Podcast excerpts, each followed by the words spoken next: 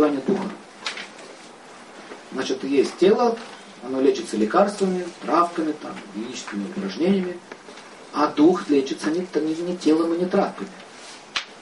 Дух лечится по-другому. И дух тоже может заболеть. Первое заболевание, тяжелое, есть тяжелые заболевания, есть легкие заболевания. К тяжелым заболеваниям духа относятся гнев, зависть, жадность. Вы видите, что это уже сознание страдает? Какое отношение имеет жадность вообще к печени? Или там, к сердцу? Жадность — это качество. Кого? Духа, личности, который там сидит. Ну, наверное, встречали таких людей.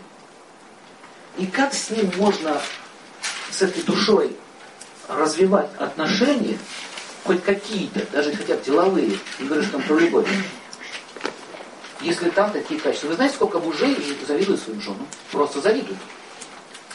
Она чуть-чуть преуспешнее. Я знал вот такую семью. Она была писателем, переводчиком, писателем. Но ее там, ну, писатели, ее все знали.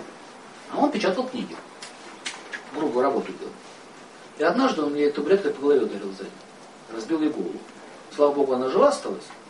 С этого момента в семье начался ад.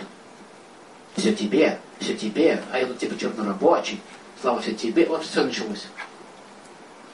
И не говоря о том, что женщина чуть больше зарабатывает. Но лучше у нее карма на деньги. Бывает такое. Видите зависть? Зависть начинает как коррозия разъедать твое сознание. Оно, если вы смотрели, смотрели увидеть дух, тонкий план, оно действительно как коррозия и там проявляется. Такой, знаете, ржавый цвет. Энергия зависти имеет ржавый цвет. Гнев имеет какой цвет? Красный. Огненный, красный цвет. Поэтому к нему он краснеть начинает. Видите? Это в духе происходит, не в теле. Вот когда человек уходит в таком состоянии из жизни, он может остаться в теле огня. Или в мир огня попасть. И там залипнуть в огне.